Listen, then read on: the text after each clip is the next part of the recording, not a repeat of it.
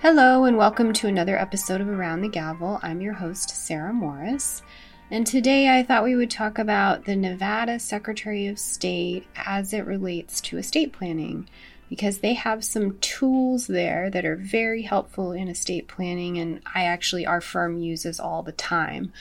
So there's some documents that you can lodge with the Secretary of State related to your estate plan. I'm just going to talk about the three main ones, the ones that we use at our firm all the time. The first one is the power of attorney over healthcare. And I've already talked about this probably a few times on this podcast because I think it's a very important document, but it's otherwise known as the DNR, the Do Not Resuscitate.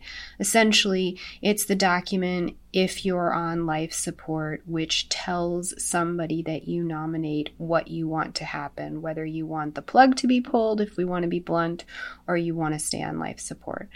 Uh, so this document's called the Power of Attorney over Healthcare. We always include it in any estate plan from the basic will package all the way up to the most intricate trust that we create. We always include the power of attorney over healthcare.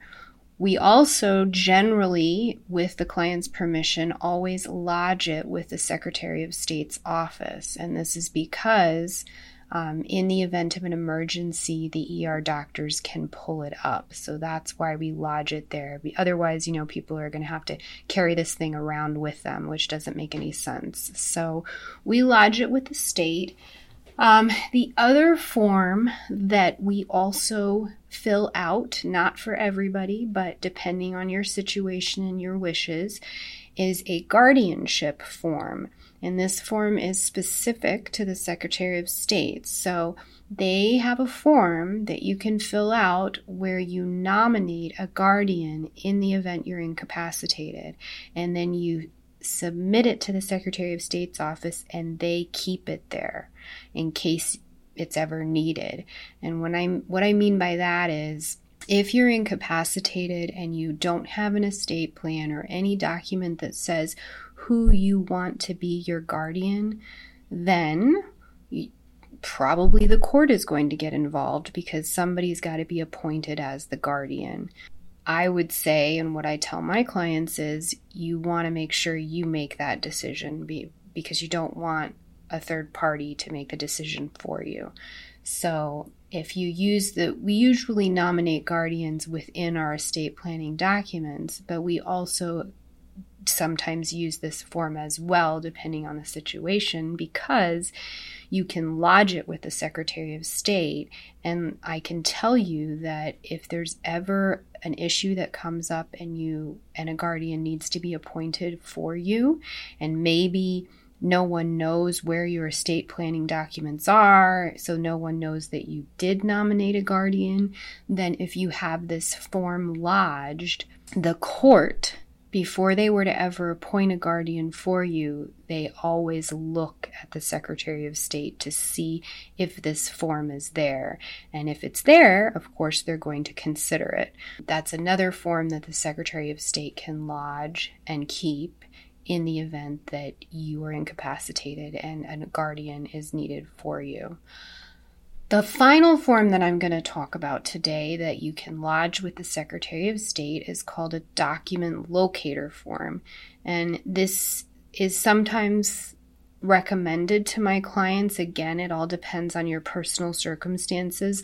But what this form is, it's a form that tells you where your estate planning documents are located. So I'm sure you've heard me on this podcast, or maybe you haven't, I don't know. Um, when you finally do get your estate plan in order, clients always ask me, What am I supposed to do with it?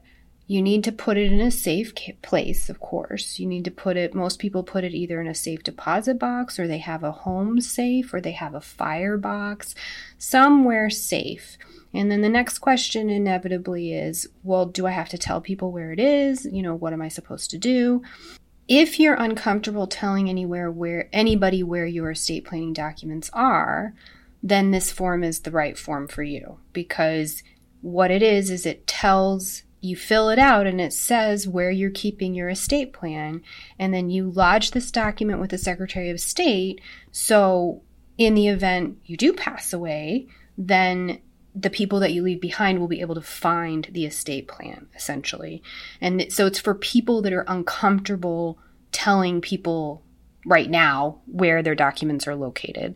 Um, and I do want to mention that the Secretary of State keeps these forms very private. There's only desi- certain designated people that can even pull these forms up.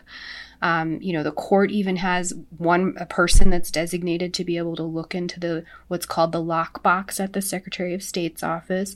So this isn't something that anybody that works at the Secretary of State's office can access. This is a very private thing. Um, so, because sometimes there's concern, you know, people don't want their information just floating out there. It's not. It's in a lockbox.